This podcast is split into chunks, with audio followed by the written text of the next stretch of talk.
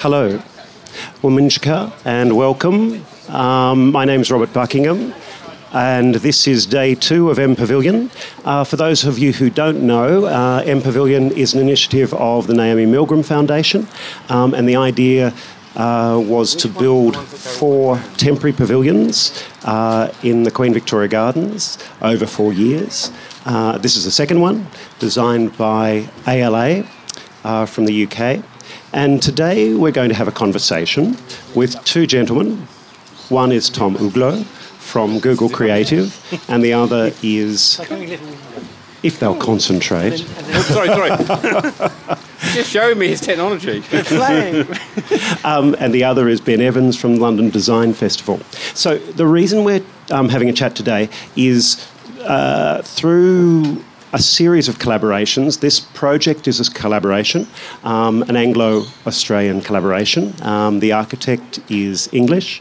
Uh, the builders obviously are based here, Kane Construction. Um, the petals were made in Brisbane by a company called Mouldcam.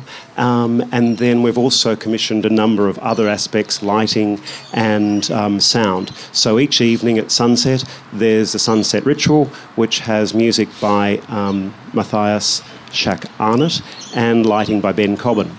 So one of the other th- interesting things that happened was that Ben Evans, who is a friend from the UK, suggested an idea about called 25 times design. And I'm going to let Ben tell you a little bit about that. Oh, right now. Um, I, I, okay, the starting point on this is uh, um, I think we kind of, you know, we live in our cities and we, we don't notice stuff. We don't stop and think about it. We don't pause. And we're c- completely surrounded by design all of the time. But um, it barely registers.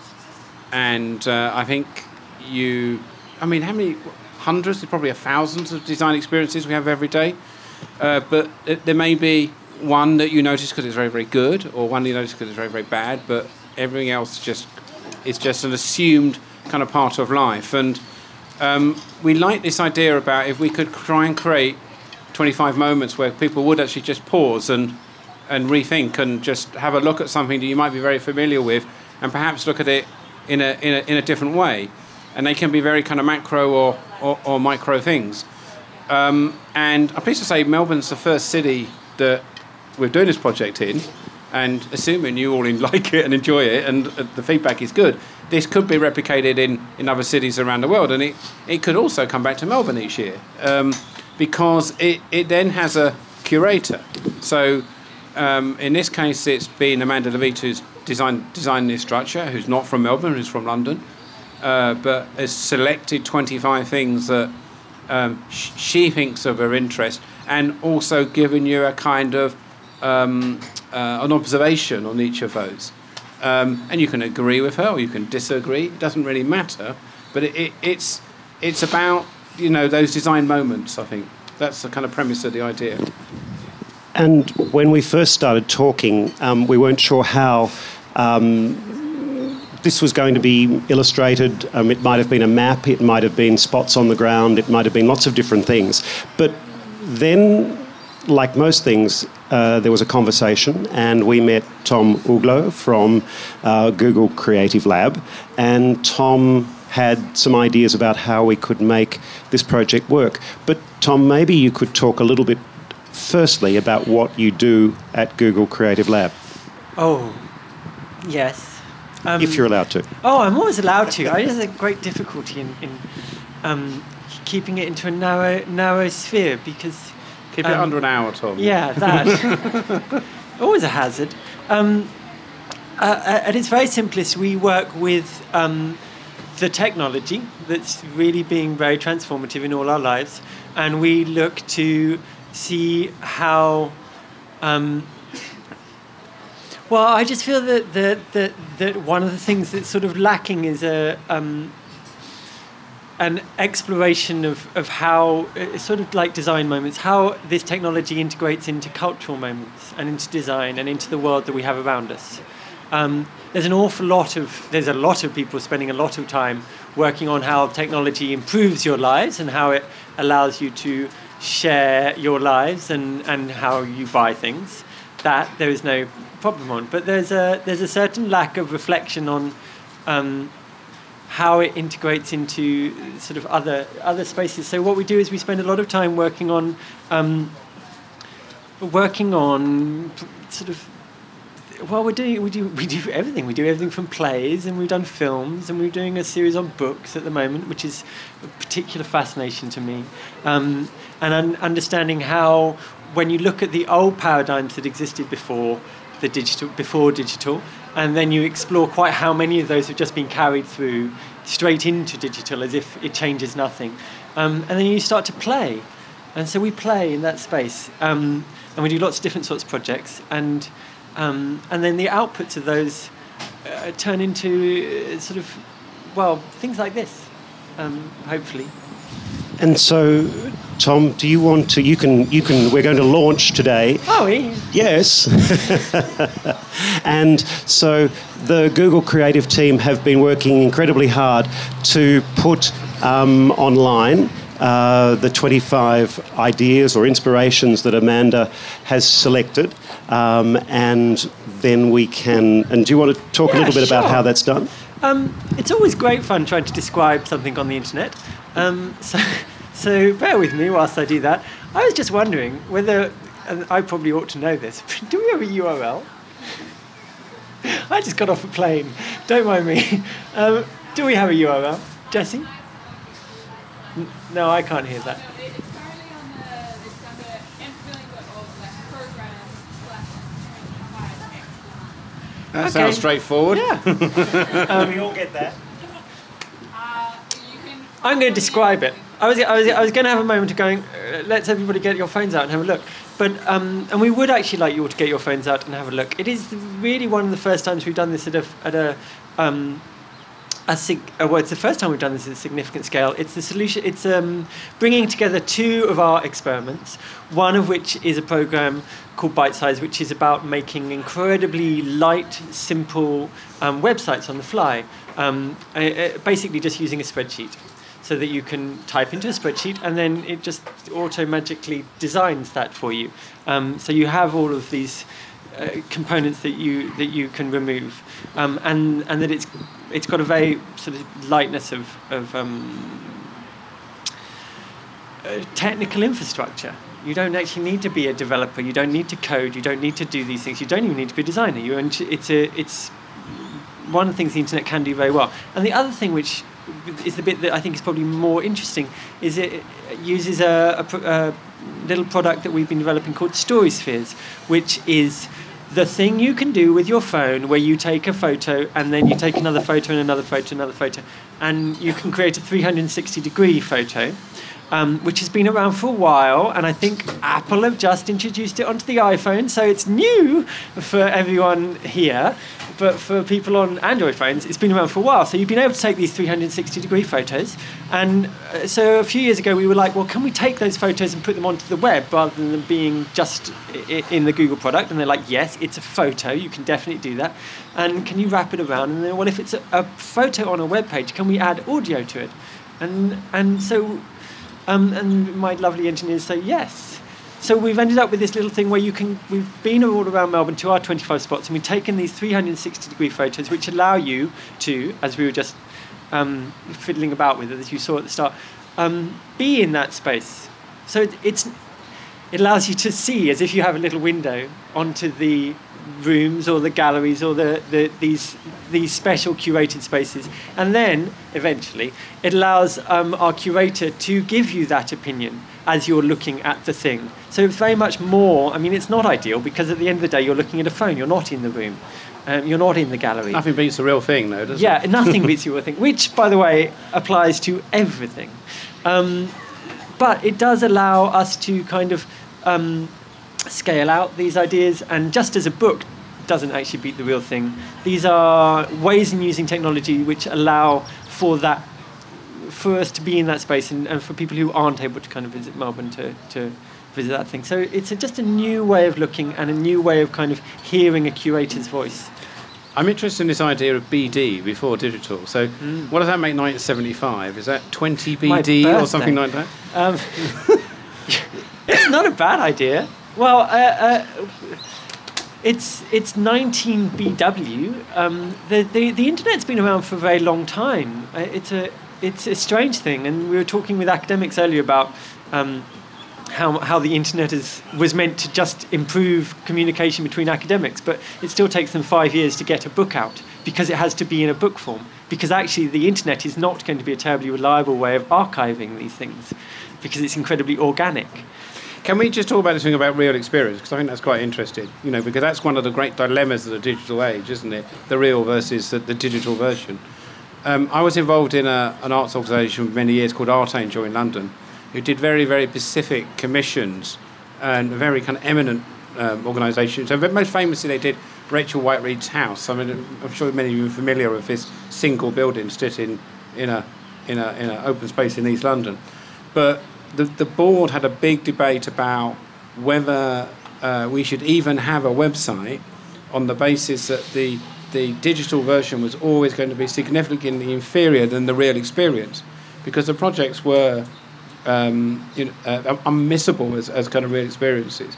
And I actually, in a, perhaps in a Luddite way, try to defend the argument that we shouldn't have a website because um, I was happy for the experiences to be consigned to memory, but they felt the obligation of the organisation was that we should try and replicate them in some way, however inferior, on, on, on a website. And I think that's one of the big dilemmas in the modern age, actually. It's, I think it's fascinating because I have a sneaking suspicion that we're moving past the, spate, the stage where, like, I think you're moving back into an ephemeral, digital being quite ephemeral, much more experiential and, and of the moment, much more like performative, because it is not possible to see the website that you created for Rachel Whiteread's house. I mean, that's not possible. It's, it's just as I'm sure the catalogue is still um, sitting on a, a library shelf somewhere. But I'd be I and even if you could experience the website, you couldn't experience it in the context or the browsing experience of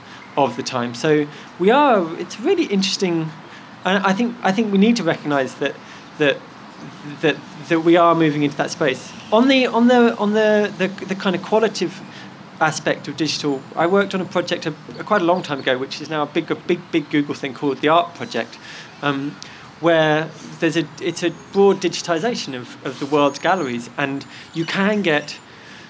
Um, I, I'm going to take some assumed knowledge about this. One of the things that you can do is you can look at gigapixel captures of, of the world's more famous paintings, and you can do sort of street view inside museums. This means that for that experience of, of it doesn't beat the experience. And, and one of the conversations was always like, why would we put this up? Because then people won't come to the to the to the gallery. And and what's fascinating is that even though a gigapixel capture actually does allow you, it, it, it is superior to your your abilities. You can see hairline kind of detail that you can't see. First of all, you're not going to get close enough to look. And even when you can, you're not going to get that resolution and detail.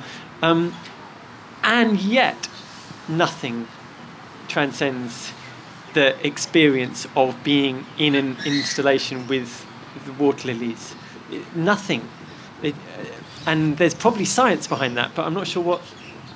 I mean, I'm, I'm very intrigued about the science Yeah, me behind too. that. I think it's a quite a pivotal moment in that sense. Yeah. I mean, we, we, surely we are going to get to the point where some digital experiences are going to be significantly better than the real experiences. The, the virtual reality stuff is fascinating. I'm not sure how many of you have had an opportunity to play with sort of Oculus Rift and the very many kind of variations on that and cardboard, which is, I mean, so so Google, Google's version of that's called cardboard, which is slightly light version, but it is it, it, at an experiential thing. It's fascinating um, because you are um, sort of visually and, and um, transported um, but the, the, we just don't know what that I, we don't know what the kind of miasmic quality is that, that, that puts the, the reality of the situation and, and, and makes it real. Yeah, I know. is the word. What, what is real? That's, that's a question for us all. So, um, one of the one of the one of the uh, uh, places that um, Amanda selected is uh, Robin Boyd's house in Walsh Street, and it might be nice to. I mean, Ben, you stayed at the house. Um, now, they've, you've done the the story sphere or the 360 view of the house, um, which then, of course, everyone who goes online can actually experience being in the house, Yeah. but Because there's not access. there's fully. not. You can get access to the house, but it's, It's not not, easy. easy, and not many people have slept in it like you have. So maybe you want to talk a Bed- little. The bed was a bit uncomfortable.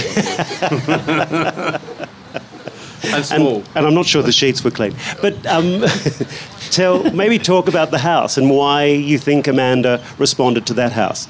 Well, I, I hope all of you are familiar with it at least. I mean, I think it's one of the most important buildings in Australia, actually. Um, and he was a kind of revolutionary in his own right. And it's um, he's revolutionary in particular through his kind of use of technology that was available at the time. So the roof structure that he's created. So you've basically got a front section of the house and a rear section. It must have been quite challenging for the kids because they, they were a family who lived in the back section and you had to go outside to go go to the back section. But there was a, a cable system that supports the roof on, on either side and then kind of semi-transparent walls on, on the sides to create a sense of kind of environment in the centre. But as a kind of living concept, that's quite revolutionary, I think, to to have this kind of two parts kind of connected by a tent effectively. Um, and it, it creates a very, very special space. And of course, then he's designed all of the furniture and well, most of the furniture. Um, and you know, for an architect, I think it's very rare to have the have the opportunity to offer a completely immersive experience through design, which is to have, have your hand on, on all aspects of design in that particular environment. And that's a, a, a great example of it. And, you know, um, it, this was in a, a, a when was it? 1950s it was built, early 60s, 59. And uh, at a time, I think, when there were very few genuinely modern buildings in, in this country, and indeed in, in most of the world, you know, nine- 19, when we think about some of the early modern buildings in the 20s and 30s, but the, the trickle through was still incredibly slow. And he took it through to another layer, and I think has given an architectural distinctiveness to Australia through the work that he's done. So go and see it, basically. Another another house that, which is also by Boyd, that um, Amanda selected, Ah, yeah. is uh, the Featherston House, and there are some, I suppose, interesting connections between here, uh, this building, and and the Featherston House, the the ceiling, for instance. Um, yeah, I mean, uh, you, are we able to get access to that house? Is Mary going to let people in at all? Or Occasionally, this, it's a house in Ivanhoe designed by Robin Boyd in '67, and occasionally the Robin Boyd Foundation have open houses and you, open house part of the open house scheme, and they you can go and visit. Um, but it's not. It is still used. it's, yeah, it's still a private fam- family Private home. house. Um, and but if you can get the opportunity to go and see it, that was one of the best private houses I've ever been to in my life. And I've spent ridiculous amounts of my time going around the world looking at architecture. So that's quite a, a, an accolade from my from my perspective. But it, it's, um, it's it's it's set in effectively a rural setting, and the rear facade of the of the building is com- is completely glazed to a significant height eight meters, maybe nine meters, something like that. So you've got a kind. Imagine you've got a kind of nine meter squared glazed wall looking out onto a forest. Um, it gets more complicated when you realise there's running water. Um, and I don't mean from the taps. I mean from a, a, a small waterfall and a series of kind of ponds inside the house. So you imagine dealing with the kind of uh, uh, the, the uh, evaporation and, all- and all of its kind of water issues, um, and it the, it's also planted to the extent that uh, you have moss and you have a whole series of plants which require a huge amount of, of, of water. So it's an incredibly kind of ambitious project in terms of the, the eco balance of the space. Um, and the roof, I think, was quite challenging, wasn't it? I mean, I think Mary said they've changed the roof like four or five times in an attempt to get a roof that didn't leak on them and, uh, and, and worked. But Robin Boyd was a very experimental guy, and he was prepared uh, to really push the boat out in terms of uh, uh, offering a, live, a living environment. and he found in the Featherstons clients who were prepared to, to, to accept that.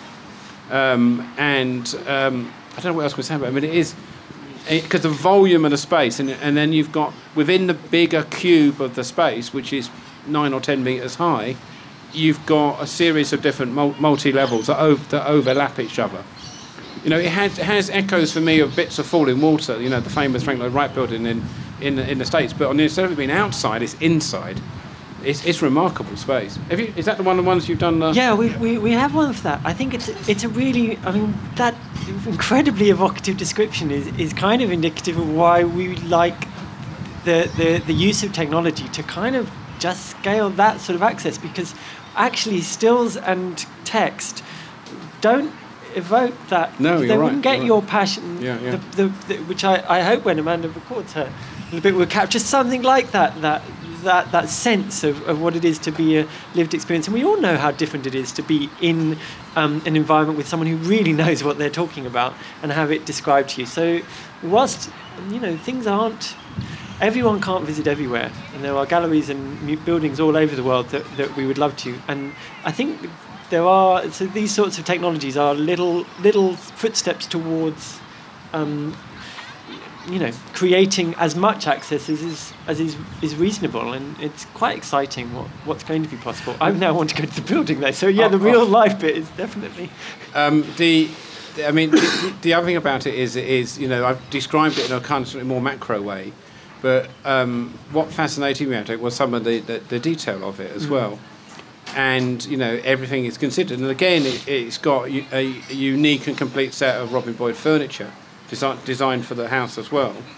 Um, and um, you know, again, I'd like to go and see it again because every angle and every, you know, the way that, because you've got very sharp corners on, on, on, on the edge of one of the platforms, and the, and the way that the carpet or the or the or the other materials joins, yeah, it's really kind of Yeah. genius. And maybe technology can help you to I- exploit those those little d- detail views as well. I don't know. I know that the team are passionate about Featherston House, and, and, and, and but when they were talking about it, it was very much more about um, the detailing and the design and the, the integration, um, the integration between space and uh, what you were talking about at the start. This idea that, that everything is designed, everything is designed, and, and it's so rare to see, um, or maybe we don't have time, maybe we don't have money, but it's so rare to see a, that that level of thought that comes into a, a, holistic way into into spaces like that.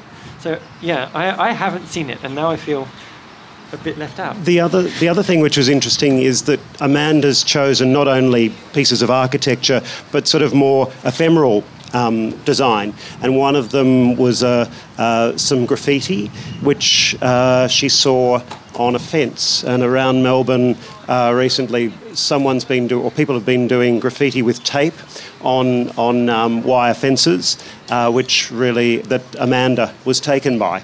Um, and I think she saw another thing, which was almost like a, a, a building under the, in the process of demolition, which once again gave her, or she thought was an interesting one to Yeah, I look mean, at. We were driving by and saw this and, and screeched to halt and, and, and went and had a look at it because it's a piece of sculpture. I mean, it, it, there's a moment, it, it will be gone in a few weeks' time, I presume. We're in the process of, uh, of demolition at the moment. And what it creates is a, I don't know, eight story U shaped facing onto the street where they've taken out, I don't know why they've demolished it this way, but um, it, it's very effective as a kind of as a visual thing to look at where on each of the floors they've obviously ripped out a section in the front, leaving the kind of um, mangled and twisted steels that were, were part of the concrete construction. It, it looks absolutely fantastic. And I suppose that's very much what, what, what Google are trying to do is, I suppose, provide um, uh, a designer's eye, a particular person's impression and inspirations, and then, in a way, communicate that to a much broader audience. Um, yes, I think what Google are trying to do is just just create tools for um, cultural makers and, and observers to use the the use sort of these new technologies. It, it's it's it's just terribly frus- it's sort of terribly frustrating to see um, to see us kind of the, the, the culture sector still very de- defensive about how it wants to document and how it wants to explore and, and, and where you know we're meant to be the cutting edge and and and often because of the structures of how we support and display these things. It, it's um, and also because we don't have any money.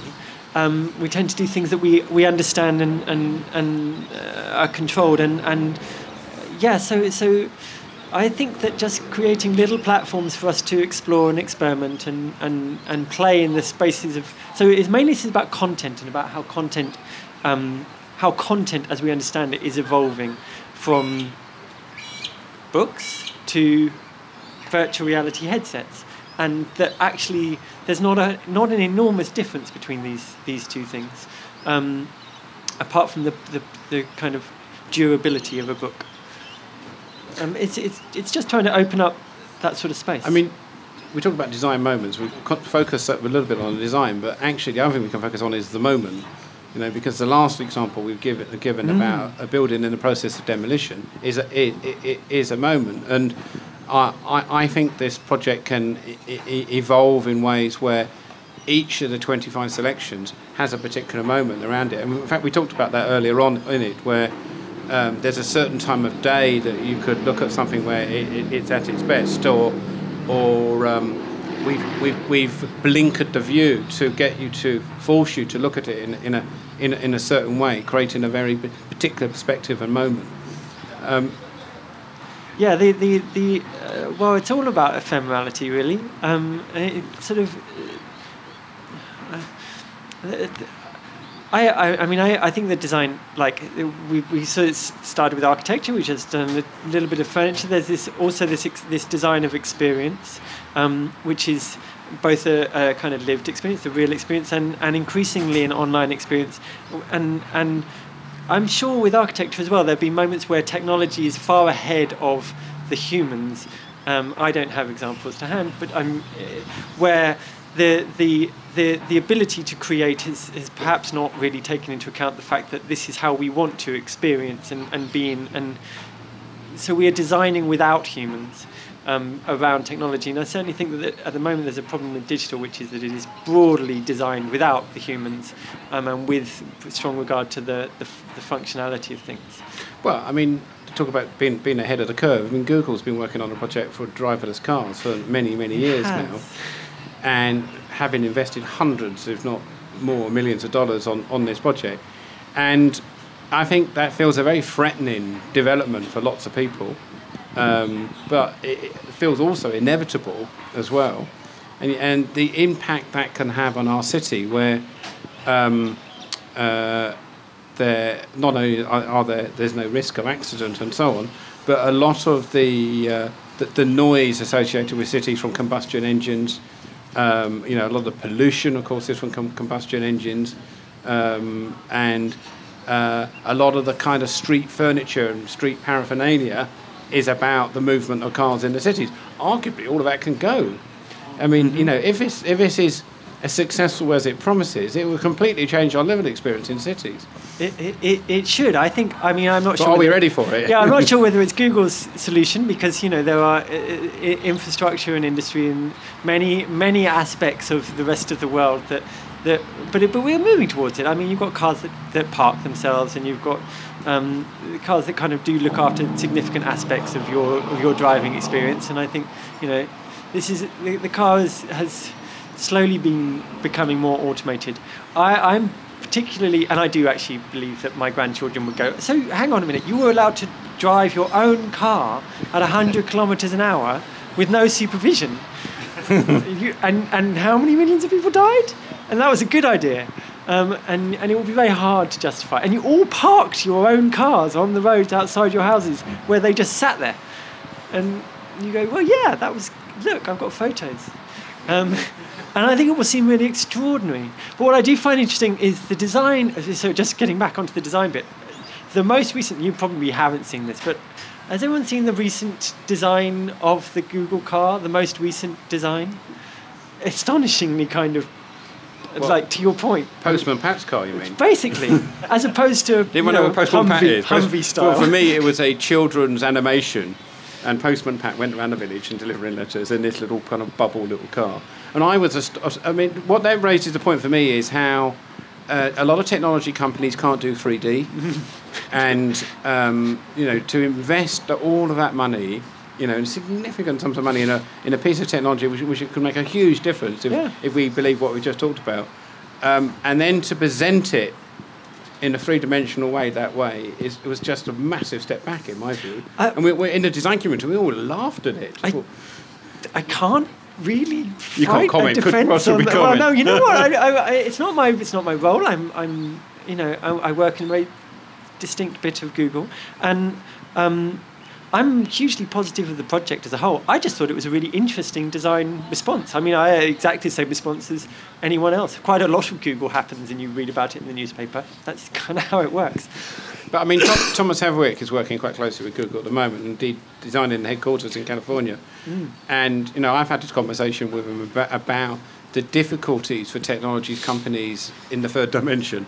And, and, and design, Well, and, and- how much they struggle with it, you know, because everything is so much based around the computer and your or, or other, other digital um, uh, objects. like and in experience design and in i mean we are moving we're just at the beginning of this move which is you know i'm again something i believe in firmly which is that it that this is not about i don't think computers are about screens screens are a conduit to the information that, that we're allowed to that enables it? Before screens we had small pieces of card with holes in and it did the same thing. That was doing the same thing. It doesn't there's no real difference between i mean the, the printout and um, the input. These are just your phone is not the thing that you're addicted to. The information is the thing that you're addicted to. These are very um, um, important things to to remember that we, it, like within our timeline within our timelines because we have quite short lives um, it feels like this is the only thing but it isn't and I don't I I like an experience like this is is is wonderful because uh, for me there is a there is a, a, a conduit to information that, that we're just beginning to explore where you begin to allow the information to exist in more organic natural ways around you. And um, and it is it is that is going to be a huge it's not just 3d design it's about it how you allow information to um, bleed from the virtual cloud that we have up there into the world around you in, in, in practical ways. It's uh, uh, from a design point of view it is one of it is the great challenge of the, the next millennia is how to design the world to allow for those sort of informational conduits. And I think it's just going to be fascinating to watch. I'm quite glad I'm too old to try. Um, All right. Well, I think thank you very much, Tom. Thank you very much, Ben. I know Thank you. Ben's about to get on a plane to go for a holiday to Byron Bay. Byron Bay, here I thank, come. thank you, Ben. And I think what was fantastic for us at um, M Pavilion was obviously the fact that both Ben and Tom got on board and were excited about what we were doing and wanted to collaborate and participate. And hopefully we can continue to do that. So thank you very much. Uh, thank you for coming. And thank you, Tom. thank you very much Thank you. Thank you very much.